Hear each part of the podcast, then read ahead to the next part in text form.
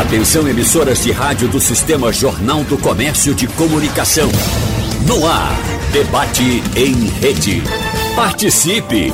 Rádio Jornal na internet. www.radiojornal.com.br Após completar um mês de funcionamento, com polêmicas, brigas e depoimentos considerados essenciais pelos senadores, a cúpula da CPI da Covid quer iniciar uma segunda fase dos trabalhos da comissão com o objetivo de materializar provas. As equipes dos senadores se debruçariam neste fim de semana sobre os documentos que chegaram à comissão com foco para encontrar evidências de negligência do governo federal na compra de vacinas e da atuação da defesa da cloroquina como política pública. Há também a tentativa de provar a existência de um gabinete paralelo ao Ministério da Saúde na formulação de ações de combate à pandemia que não são recomendadas pela ciência. Em outra frente, os senadores aliados do governo, que são minoria, buscam furar o grupo majoritário da CPI, explorando divergências entre seus integrantes. Bom, quase um mês, então, ou especificamente um mês, 30 dias de trabalhos da CPI, e nós temos, evidentemente, algumas dúvidas para serem tiradas. Para responder a respeito dessas dúvidas e também fazer outras perguntas, outros levantamentos, outros questionamentos, nós vamos conversar no debate de hoje com o advogado criminalista Ademar Rigueira. Bom dia, doutor Ademar, tudo bem com o senhor? Bom dia, bom dia a todos os participantes. É sempre uma honra aqui estar com vocês. Esse assunto é palpitante, né? Porque é o assunto do momento da, das grandes discussões, né? É, bom dia, eu só consigo ver o doutor Marcelo Labanca uhum. aqui conosco, né? Mas é, é, uma honra também, Marcelo, estar com você no debate. Mas é, é, essa é uma grande discussão, é uma discussão palpitante, até porque é, o Brasil, né, você, vocês estão acompanhando, sabe que esse, esses assuntos que envolvem a, o governo federal, ele polarizou demais. Né? Nós temos situações, é, é, uma onda de radicalismos daqueles que defendem o presidente da República e a política é, do combate à Covid do presidente da República, aqueles que são contras, e nem sempre essa discussão é pautada na serenidade. Né? Essa discussão uhum. vem sempre acompanhada de um radicalismo muito grande, é o que nós estamos vivendo ultimamente. Então, é, é, a tendência é sempre é, se extrapolar um pouco os limites da razoabilidade. Daí porque essa discussão agora é, é, é uma satisfação estar aqui discutindo com vocês, mas está discutindo um assunto que nós temos que trazer para a discussão da racionalidade, né? do que é o que, do que a CPI se propõe, quais são os limites que a CPI tem de sua atuação é? e, e, o que é que pode resultar é, especificamente a, todo esse trabalho da CPI e as conclusões através do seu relatório final. O senador Lazier Martins é nosso convidado, daqui a pouquinho ele chega também, ele faz parte do quadro dos, do, dos quadros do Podemos do Rio Grande do Sul. E a gente conversa também no debate de hoje com o professor de Direito Constitucional da Universidade Católica de Pernambuco, Marcelo Labanca. Bom dia, professor, seja bem-vindo. Bom dia, bom dia a todos os nossos ouvintes. É um prazer aqui estar com vocês da Rádio Jornal também com o meu amigo Ademazinho, para debater sobre um tema que é extremamente é, palpitante, um tema atual e que, muito cá entre nós, né, gera muitas dúvidas, porque é um tema que é jurídico, mas ao mesmo tempo envolve paixões políticas e essa polarização, como já bem foi falado aqui, uhum. ela termina, é, eu diria assim, termina impedindo uma análise imparcial sobre como realmente os institutos e a democracia devem funcionar. Então, estou aqui à disposição para esclarecer o que tiver ao meu alcance, é, o nosso ouvinte sobre esse assunto da Comissão Parlamentar de Inquérito. Professor Marcelo, vamos começar pela questão atual da CPI, que é a convocação de gestores estaduais e municipais, governadores e prefeitos. Os governadores, inclusive, é, já entraram com ação no Supremo Tribunal Federal para tentar barrar essa convocação que alegam que uh, o Poder Legislativo Federal, no caso o Senado, não teria uh, uh, digamos, constitucionalidade para investigar gestores estaduais e municipais. Qual a avaliação do senhor? Então, eu acho que é preciso primeiro fazer uma distinção entre investigar e pegar o depoimento pessoal. São duas situações jurídicas diferentes. O que a CPI não pode é convocar pessoalmente o governador para depor. Por quê? O artigo 50 da Constituição Federal ele é claro ao dizer que as CPIs, as comissões parlamentares, podem convocar qualquer autoridade abaixo da presidência da República, ou seja, não incluir o presidente da República. E esse artigo ele é reproduzido em, no plano estadual e no plano federal, pelo princípio da simetria. Então, se o presidente da República não pode ser convocado pessoalmente para depor, também não poderiam governadores e prefeitos. Então, a conclusão é: convocação pessoal? Não, não pode.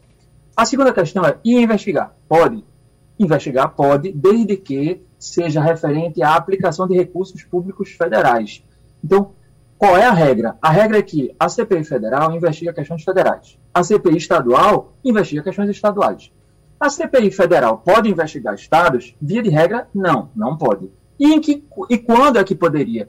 Quando se constatar que houve um vínculo entre o Estado e a União, ou seja, há motivos para criar um, uma, uma ligação federal no plano estadual, que é exatamente através da aplicação de, de recursos públicos. Isso não, isso por favor, que fique bem claro ao nosso uhum. ouvinte, isso não permite que a CPI federal convoque governadores para irem fazer o depoimento pessoal. São duas coisas bem diferentes. Qual o seu entendimento, doutor Ademar Rigueira? É, eu concordo, concordo plenamente. Eu acho que são duas questões distintas. É, é diferente, por exemplo, da CPI convocar um ministro do Estado. Há previsão constitucional dessa convocação. Não é? E em relação aos governadores, não. Não cabe à CPI federal, a CPI do Congresso, Senado, enfim, é, é, está convocando governadores do Estado para esclarecer fatos é, sobre a gestão estadual. Isso caberia uma CPI da Assembleia Legislativa, no caso, uma CPI da Câmara para prefeitos e, e, etc. Essa é a competência. Isso não quer dizer que o governador do Estado não possa ser é, é, notificado, intimado, né, é, para prestar depoimento como qualquer testemunha do povo. Nós estamos vendo aí que a CPI está convocando médicos, está convocando é, ex-ministros, está convocando pra, para trazer é, depoimentos como testemunha e o governador do estado pode ser é, é, indicado como testemunha para ser ouvido, até desde que haja, logicamente, uma relação fática da convocação. Né? Se a gente está discutindo é, a política é, é, de combate ao Covid, né? uma política de, do Ministério de Saúde em relação ao Covid, e, e o, o governo federal diz que implementou é, é, cifras milionárias no combate à Covid nos estados e de que havia, haveria umas irregularidades praticadas pelos governadores, isso pode ser apurado pela CPI, efetivamente. Uhum. Né? E aí a convocação, não a convocação formal no sentido é, da palavra, porque aí não caberia, mas a, a notificação, a intimação do governador para falar sobre esses fatos me parece que seria extremamente plausível. Sim. É, é para ficar mais claro, doutor Ademar. É, o governador ele pode ser intimado e ir até a CPI prestar esses esclarecimentos, ou ele tem que prestar o esclarecimento, por exemplo, por escrito? Não, é, é, se houver uma, eu entendo que se houver uma correlação é, é, da convocação com os fatos que estão em apuração pela CPI federal, ele pode ir depois sim. Uhum. Né?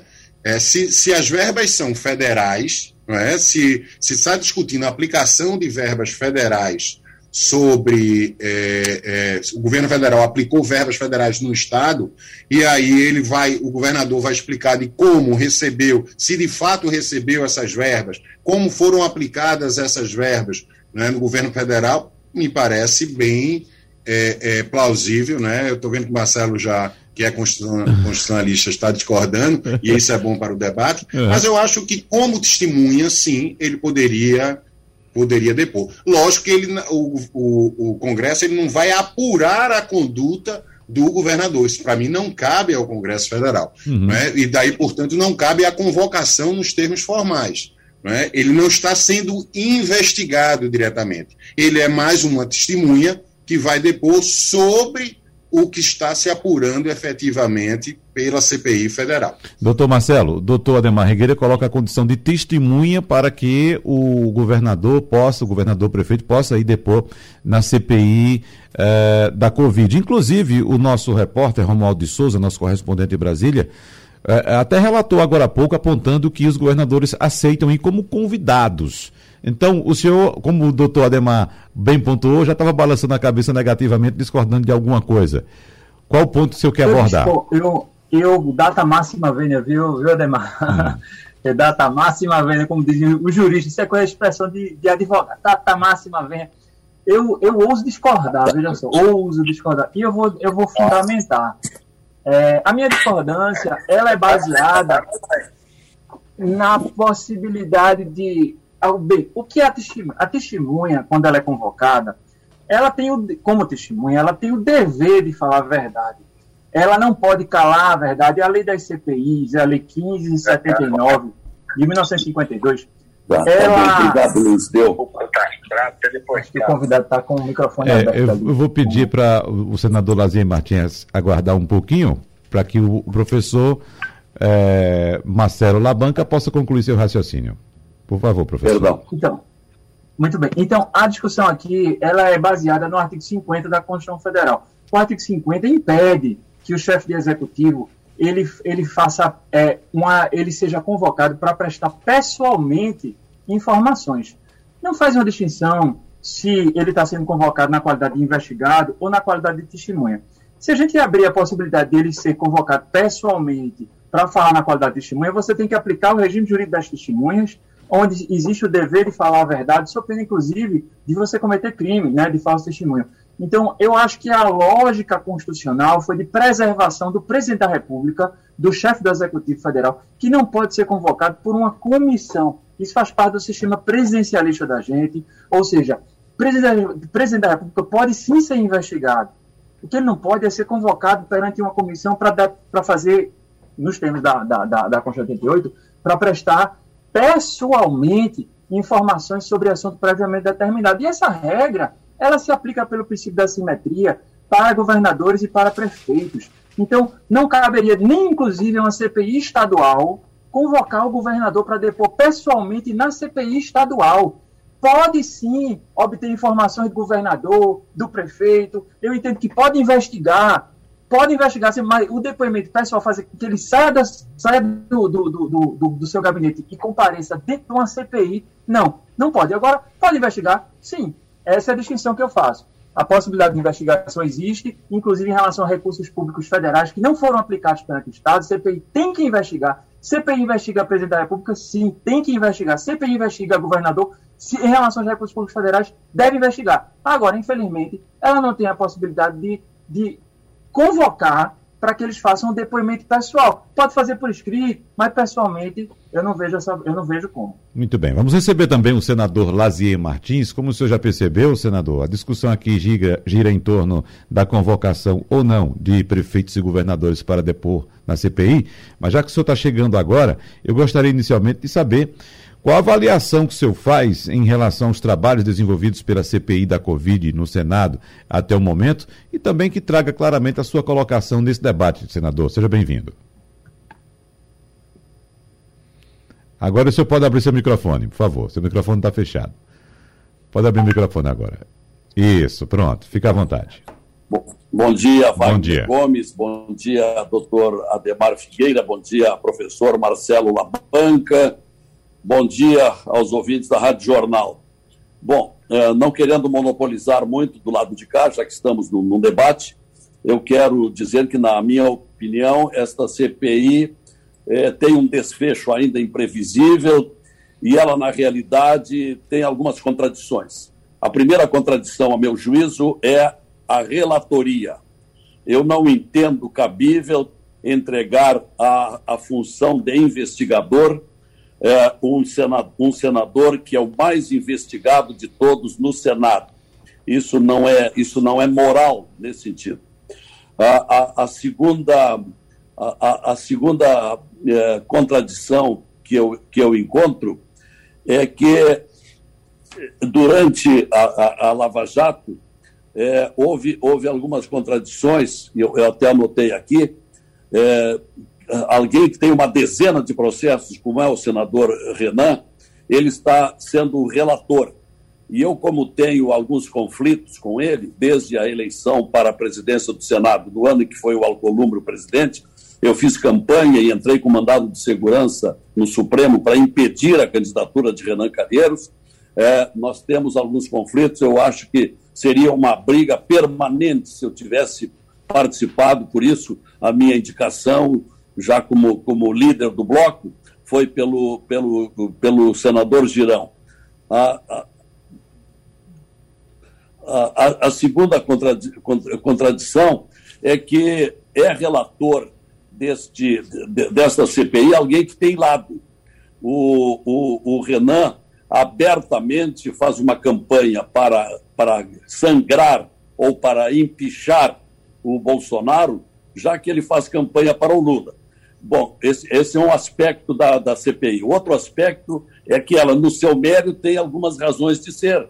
É, eu entendo que houve negligências do presidente Bolsonaro, que fez descaso do uso da máscara, do distanciamento, é, ele, ele negligenciou completamente a contratação é, da, da, da, da vacina, e o resultado é que teve muita gente que foi a óbito e que poderia ter sido salva. Então, essas são as minhas primeiras considerações. Com relação à convocação de governadores, eu estava ouvindo aí, me parecia que era o doutor Labanca, eu acho que ele tem razão, não cabe essa, essa convocação. Uhum. Agora, só para a gente fechar esse bloco, senador Lazier Martins, o senhor invoca uma, uma, uma, questão de equilíbrio para a relatoria. E nós sabemos que a CPI é um instrumento sempre da minoria. E numa casa legislativa, como o Senado Federal, inclusive com a sua atual composição, haveria possibilidade de se encontrar um nome com esse equilíbrio que o senhor invoca agora, neste momento, levando em consideração esses pontos que eu abordei aqui, por exemplo, a CPI como instrumento de investigação por parte da minoria, ou seja, inclusive a oposição? O, o, o, o, Wagner me pergunta se eu, se eu teria um outro nome para indicar, é isso? Sim, mais ou menos isso. Que seja ah, um nome que seja que figurasse como esse equilíbrio que o senhor aponta. Ah, eu acho que sim, eu acho que deveríamos ter alguém que não tem processo. O próprio presidente da CPI, o, o, o senador Aziz, tem processo lá no Amazonas. Então, veja bem, a opinião pública, e principalmente a, a ala bolsonarista, critica muito, por ver na, no, no, comando da CPI pessoas investigadas. Eu acho que eu acho que o Otto Alencar poderia ser, o, o, o, o Marcos Valério poderia ser o relator. Uh, o problema é que é que já houve uma clara predominância, calculada predominância de oposicionistas. No, dos 11 integrantes, tem sete que são de oposição e apenas quatro que, que, que são bolsonaristas. Então há um, um visível é, desequilíbrio com relação a essa composição. Uhum. Mas haveria outros nomes, eu acho que, mas ninguém uh, poderia ser participante. É, o Renan não poderia ser participante, é, é completamente descabido. É o, é, o, é o senador mais investigado do Senado e que, aliás, se constitui num grande mistério eu já sustentei esse ponto de vista da tribuna, é, com a pergunta: qual, o que, que há? Por que os processos instaurados contra Renan Calheiros não andam? Nem aqueles que ainda estão em fase da Polícia Federal estão, estão engavetados. E os vários que estão no Supremo, ele, lá ele é réu, é, também não andam. Qual é o problema? O que leva a uma suspeita de que o Renan não é processado porque ele sabe de coisas de alguns ministros e os ministros não querem se comprometer com, com esses riscos que correm. É, é o entendimento que faço. Gostaria de ouvir agora o advogado Ademar Rigueira a respeito de colocações que foram feitas pelo senador Lazier Martins. Colocações, doutor Ademar, ah, com um certo, digamos assim, um certo, certos posicionamentos políticos né, em relação à composição da CPI, ao fato de o relator da CPI ser um senador que é investigado, são 10 ou 12 processos contra o, o, o relator Renan Calheiros, mas do ponto de vista jurídico, como é que o senhor observa essas colocações que foram feitas pelo senador Lazier Martins? Bom, é, antes de, de adentrar basicamente na questão da composição, é, eu queria só deixar claro para não ficar muito solto a, a, a, quando eu falei da questão da convocação ou não dos, dos governadores, tá? Uhum. Porque, na verdade, a gente, eu, eu e o doutor Marcelo, a gente não está é, discordando, né? discordando. O, que, o, que, o ponto, a, a diferenciação, que é a questão de interpretação, é de que, ao meu ver, o, o governador poderia ir como testemunha apenas para falar sobre os fatos que estão em apuração, não é que é a questão da política do governo federal em razão do combate à Covid. Não é? é se o governador recebeu efetivamente recursos, como foi o trato com o governo federal, ou seja, jamais o governador poderia ir para tratar especificamente dos problemas que ocorreram no estado correspondente. Não é? Se houve uso indevido das verbas públicas, porque aí não caberia à CPI convocar o presidente nem apurar esses fatos. Não é? Eu sei que essa linha é muito tênue. Eu sei que isso, né, na hora da convocação efetivamente, eu estou usando convocação como um chamamento, tá? de uma forma geral. Mas na hora da ida de um governador, não é, principalmente a oposição, e nessa questão oposição, situação na CPI, vão haver indagações acerca da própria, da própria atividade. Da... Vejam que os governadores que foram chamados? Eles foram chamados, na grande maioria, porque respondem a processo ou existe alguma investigação de cunho federal é, é, é, nos seus estados por uso indevido, aplicação indevida dessas verbas públicas. Então, é, é, é, eles não estão sendo chamados para falar sobre a política do governo federal. Na verdade, pela própria, pelo própria, pelas próprias discussões que nós ouvimos, eles estão sendo chamados para falar dos problemas atinentes a, ao seu governo, à sua administração. E me parece completamente indevida a, a, a convocação para esse aspecto. Né? E aí eu concordo plenamente com o Marcelo. Eu acho que não é nem a, a, a, falar por escrito, eu acho que eles não podem falar. E eu acho que o Supremo vai balizar isso né, quando é, é, apreciar os pedidos que já estão afetos a lei, ao próprio Supremo acerca dessas convocações. Mas, como testemunha e sobre o fato, me parece que poderia haver, mas eu repito, essa linha é muito tênue e eu acho um risco muito grande o chamamento. Tá? Em relação a, a, o senador Renan e a, a relatoria, é, é, difícil a gente falar. E dá, acho que a nossa missão aqui, né, Dom Marcelo, é uma, uma missão é, para falar do, da questão jurídica. Me parece uhum. que juridicamente nada impediria, como não impediu efetivamente, a convocação do, do senador Renan para a presidência, para a relatoria da CPI. Tanto tanto não há nada de ilegal que não houve nenhuma é, movimentação jurídica nesse sentido. O fato de ele responder a, a, aos processos por si só não implicaria nesse impedimento, até com base na, na presunção de, de, inocência. Eu acho que a questão é, é, política, não é? A questão pode ser até ética, moral, não é? Da, da relatoria. Não seria uma questão jurídica. Mas deixa eu só fazer um parênteses, porque essa discussão é muito interessante. Eu queria ouvir também depois é, o senador sobre esse aspecto. Uma coisa que me chama a atenção, é, e uma, nas CPIs de uma forma geral, isso, tá? não é só nessa CPI, é que é, é, a CPI ela tem um poder de investigação. Né? É, é, os senadores estão ali investidos né, com competência e com poder para investigar como se fossem autoridades judiciais. Só é dado esse direito né, aos parlamentares de investigar, mas me parecem que as obrigações que nós. A, a, a, os direitos dos investigados e as obrigações do, dos parlamentares são completamente relegados no caso de CPI. É? Você imagina uma situação de que um delegado federal, um delegado de polícia, senador, em, em, é, chegasse para o acusado ou o investigado e dissesse, na presença de seu advogado, e dissesse: olha, o senhor está dizendo isso aqui, mas eu já apurei isso. É? Eu sei qual é a verdade e eu sei que o senhor praticou um crime. Ou seja, antes de questionar, que essa é a função do, do senador, do parlamentar numa CPI, é questionar para, ao final da investigação, fazer as suas conclusões sobre os fatos. Não é? E encaminhar esses autos a autoridades como o Ministério Público, né, autoridades policiais. Você imagina se um delegado, antes mesmo de inquirir as testemunhas, já desse, já fizesse o seu juízo de valor, já dissesse que a pessoa está mentindo e já dissesse efetivamente, já coagisse de que ele poderia sair ali preso, ele não sai preso por causa da situação de uma decisão do Supremo.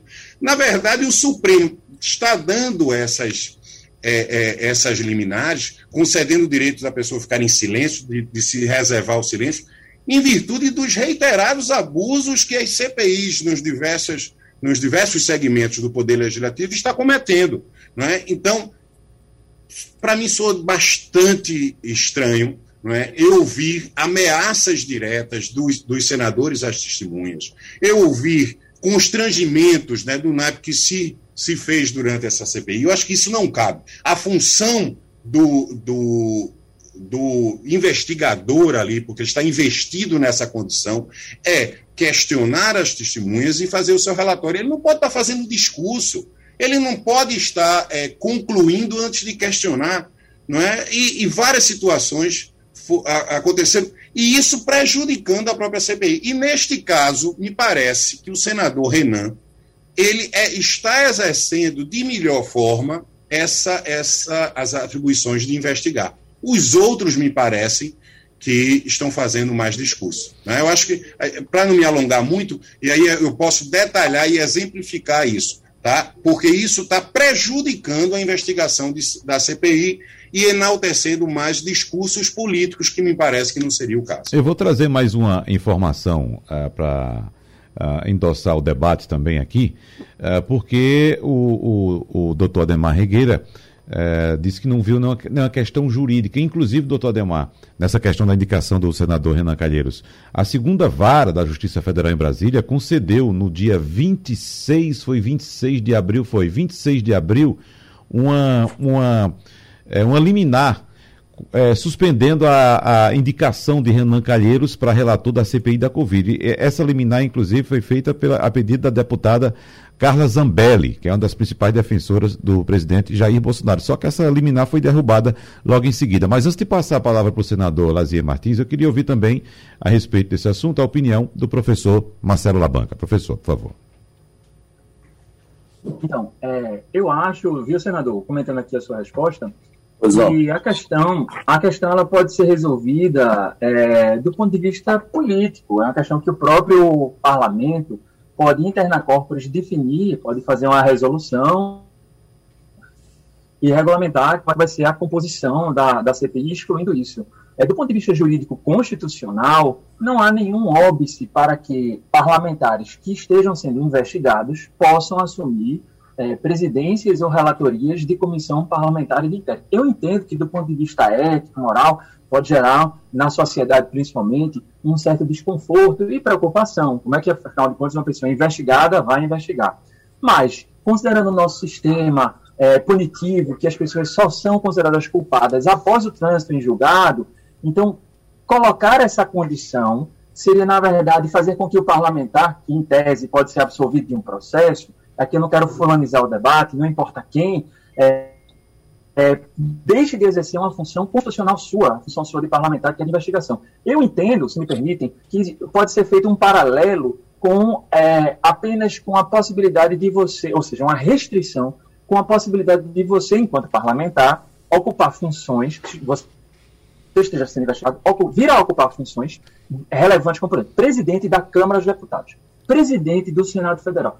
Aí eu entendo que existe uma construção jurídica capaz de impedir que um parlamentar investigado possa ser presidente dessas casas. E eu vou apresentar o fundamento.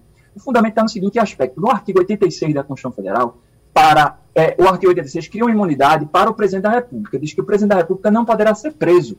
Não cabe prisão cautelar para o presidente da República, só após o trânsito em julgado. Então, as hipóteses de prisão de presidente são muito restritas. Na hora que você tem um presidente da Câmara de Deputados que está na linha de substituição da cadeira de presidente, então, em tese, você pode ter o exercício da presidência da República pelo presidente da Câmara de Deputados. Quando o presidente viaja, quando o presidente está fora, ou seja, está na linha de, de substituição da cadeira presidencial. Então, como é que você vai ter um presidente da República sendo investigado, capaz de ser preso a qualquer momento, se a própria Constituição não permite a prisão do presidente da República só após o trânsito julgado? Permite do parlamentar, mas não permite do presidente. Então, eu acho que aí eu tenho um argumento jurídico que inviabiliza ao parlamentar ocupar uma função dentro do parlamento. Os parlamentares são 513 na Câmara, são 81 no Senado. Eles desempenham várias funções, função em comissão temática, em relatoria, função da mesa, de secretário, de presidente, de vice-presidente. Não existem restrições constitucionais para que esses parlamentares possam desempenhar o seu mandato, bem, bem desempenhar o seu mandato. Então não existe nenhuma restrição constitucional para que um parlamentar investigado possa ser relator de uma comissão parlamentar de inquérito, pelo menos do ponto de vista jurídico. A única restrição que eu vejo é o fato dele ser presidente da casa. Aí eu acho que é possível construir. Agora, eu repito aqui, isso é uma questão que passa ao lado da questão jurídica, pode ser juridicizada se o parlamento ele votar uma resolução e estabelecer essas condições. Aí, com certeza, pela jurisprudência do Supremo, que entende que essas resoluções são atos interna corporis, o Supremo não vai se meter, ele vai validar. Então, por ah, isso, o parlamento decidir. Por isso que, inclusive, a, a, liminar concedida pela segunda vara da Justiça Federal do Brasília, suspendendo a indicação do senador Renan Calheiros, foi logo derrubada, senador Lazier Martins. Derrubada, foi derrubada por um Supremo hoje completamente desacreditado. Mas me permitam, eh, doutores, Ademar e Labian, eh, a, a, a, política, doutor, o senhor sabe tanto quanto eu, até mais, a política não pode atropelar a Constituição.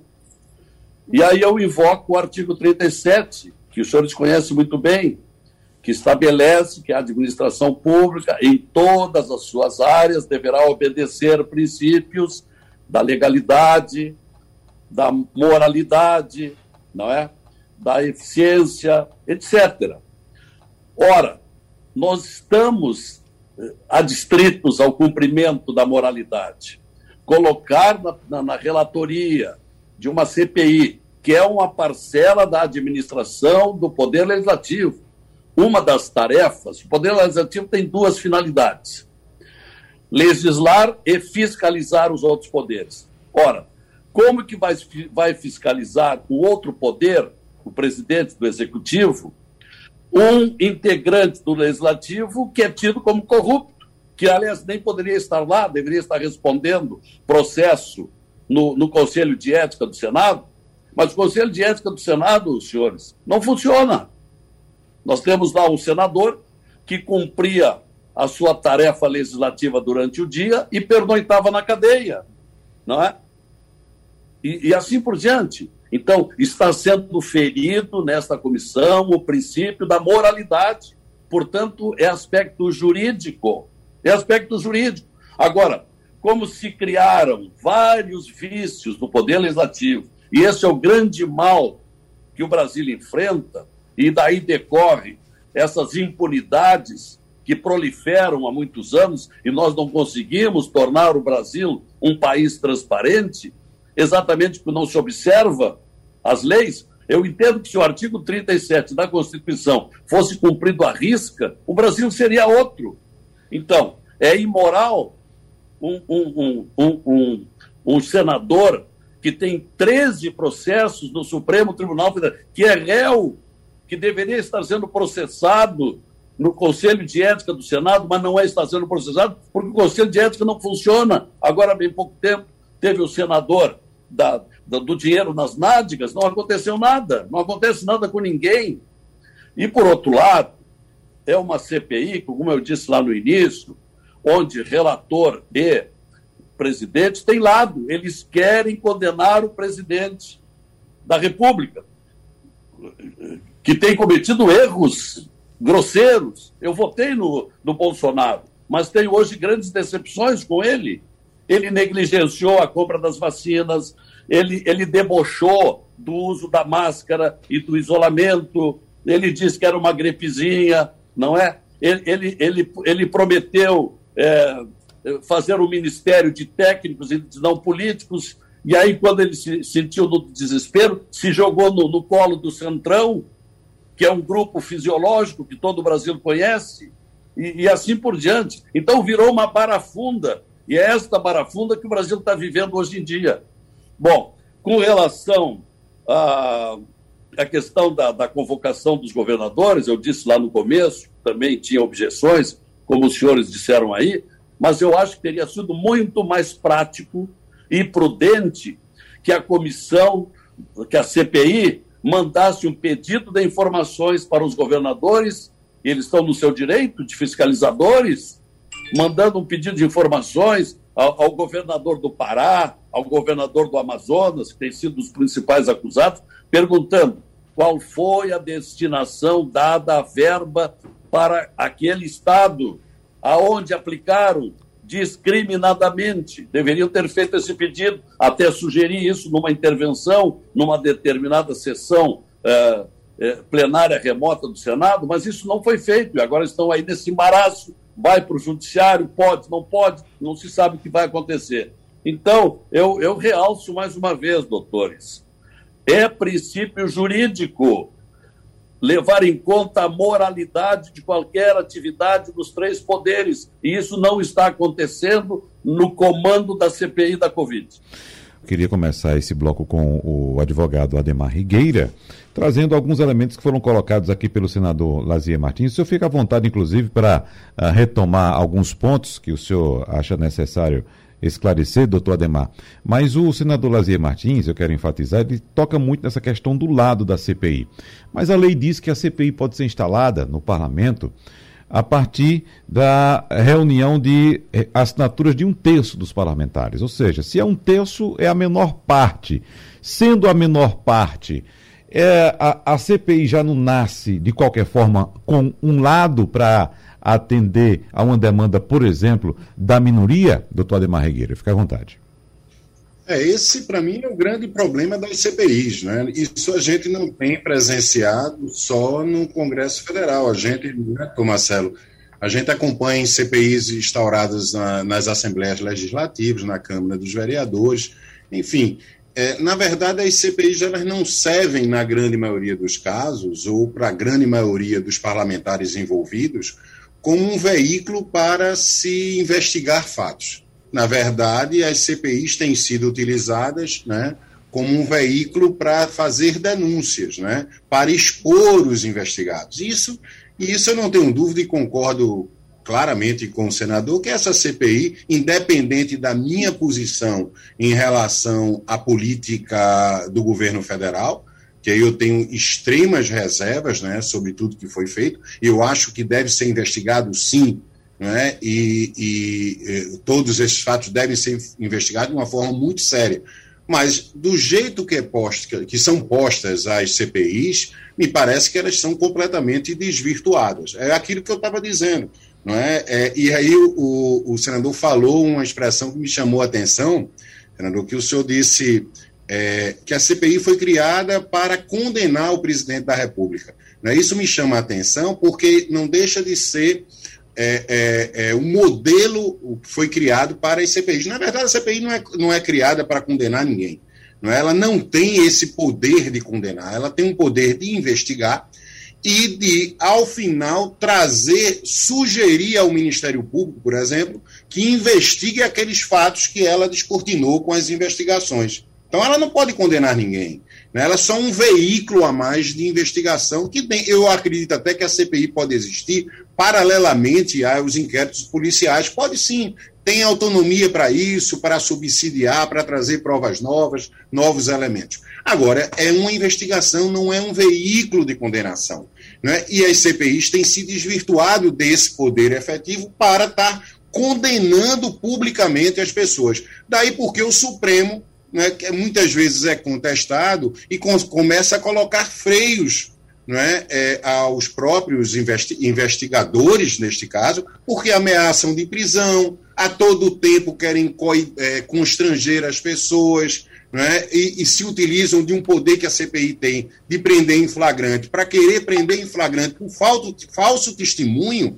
Né, veja, veja o absurdo disso. O falso testemunho ele tem que ser apurado a, ao final das investigações, só a partir de todo o amealhar probatório, de tudo que foi discutido, a, as pessoas podem ser responder por falso testemunho, porque ficou provado que ela mentiu efetivamente. Não é? Ela não pode chegar lá na hora, dar o seu depoimento e, a critério inútil de um senador, dizer assim: você está mentindo porque eu acho que isso é mentira, ou porque aquele fato deve ser interpretado de tal forma.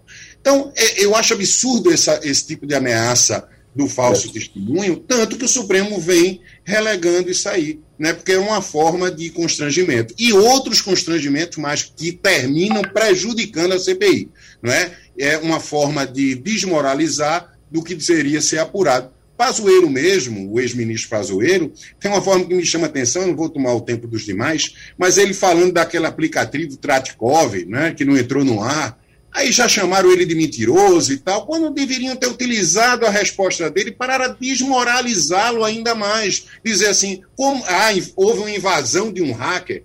Que invasão foi essa? Como se deu essa invasão? O governo, o governo federal determinou à Polícia Federal que investigasse essa invasão do hacker. Nada disso foi, foi perguntado. Simplesmente se partiu da premissa de que ele estava mentindo e se passou a agredir em detrimento de investigação séria. Então é, é dessa forma que eu vejo. Eu acho que a CPI, do jeito que está sendo posta, ela não deveria existir. Se use lá o púlpito né, do Congresso para os senadores, para os deputados fazerem seus discursos que resolveria da melhor forma. Chamar o presidente de mentiroso, o ministro de mentiroso, por causa disso. Agora, a CPI não. A CPI me parece uma coisa muito séria para estar tá sendo usado como instrumento de discurso político. Professor Marcelo Labanca. Então, eu queria concordar, acho que 98% aqui com o meu amigo Ademar, viu? Uhum.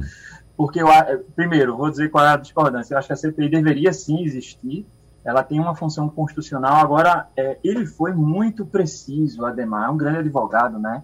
É, admiro sua, sua. Ademar é um grande advogado que nos inspira e nos admira enquanto classe aqui em Pernambuco. Perfeito, Ademar. A CPI ela tem que investigar, investigar fatos. Ela não deve ser um palco para desgastes políticos pensando em finalidades eleitorais. Agora, Onde é que onde é que está a minha discordância? A minha discordância está no exercício de um direito subjetivo público de minorias parlamentares. A CPI ela tem que ser realmente feita por minorias mesmo, porque em democracia as minorias devem poder investigar maiorias. É assim que funciona uma democracia. Inclusive, quero dar aqui uma notícia de uma regra que existe em São Paulo, que condicionava a abertura das comissões parlamentares de inquérito à decisão do plenário da Assembleia Legislativa. Ora, quem tem a maioria? O governo tem a maioria de um parlamento. Normalmente, o governo, quanto mais votos você precisa para aprovar algo, mais difícil fica a aprovação. Então, durante o tempo em que essa regra em São Paulo teve vigência, nunca foi aberta uma CPI para investigar governador de São Paulo, governo de São Paulo. Porque ia para o plenário e no plenário a maioria impedia, precisava alcançar os votos até que o Supremo Tribunal Federal, que vem desempenhando uma função relevante em relação à proteção de direitos fundamentais, inclusive direitos fundamentais de minorias parlamentares, decidiu que a regra de, a regra de São Paulo era inconstitucional, que bastava um terço. Então existe um motivo, uma lógica para esse um terço, exatamente para que minorias possam investigar maiorias.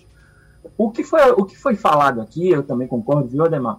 Em relação ao abuso que existe em relação às CPIs, eu acho que não pode macular a função constitucional que é bastante relevante. Eu acho, pessoalmente, aqui eu falo não mais como, como professor de direito constitucional, falo como cidadão.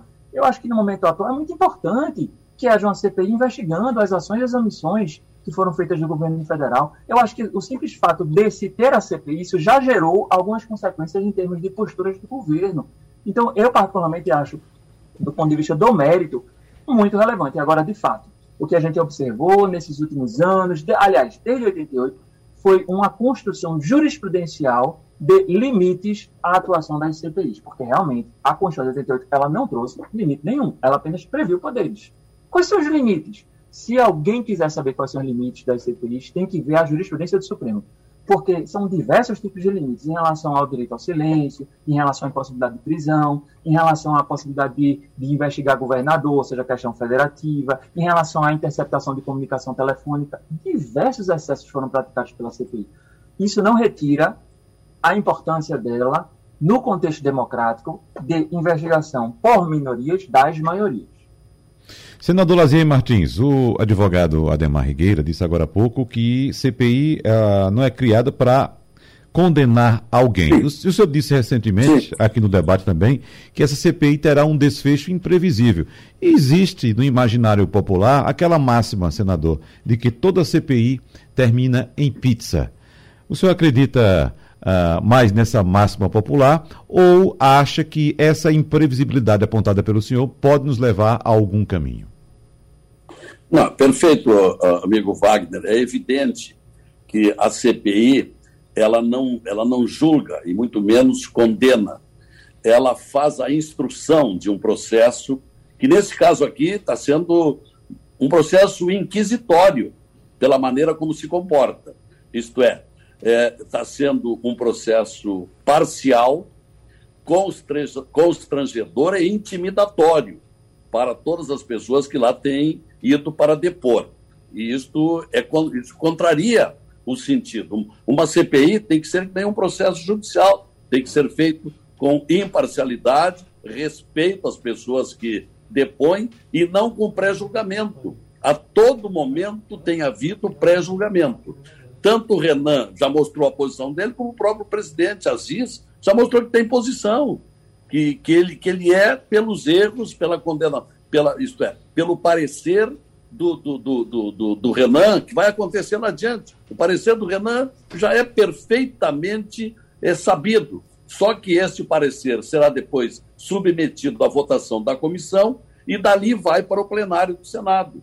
E no plenário do Senado, eu acho que aí vai ser ainda mais imprevisível. Não podemos esquecer, prezados, e pena que o nosso tempo está terminando, pelo que me disseram, termina meio-dia, é, os senhores sabem que o presidente da República, dentro, dentro desta corrosão de valores que nós estamos assistindo atualmente nos três poderes, o presidente da República mandou distribuir verbas para que os senadores e deputados votassem nos candidatos às presidências das duas casas que lhe convinham, para o Arthur Lira lá na Câmara e para o Pacheco no Senado Federal tendo a intermediação do, do, do ex-presidente Alcolumbre. Ora, tendo recebido verbas do presidente da República, que posição vão tomar os senadores na hora do voto desta CPI em plenário? Vão trair aquela verba que receberam, os favores que receberam do presidente da República para distribuição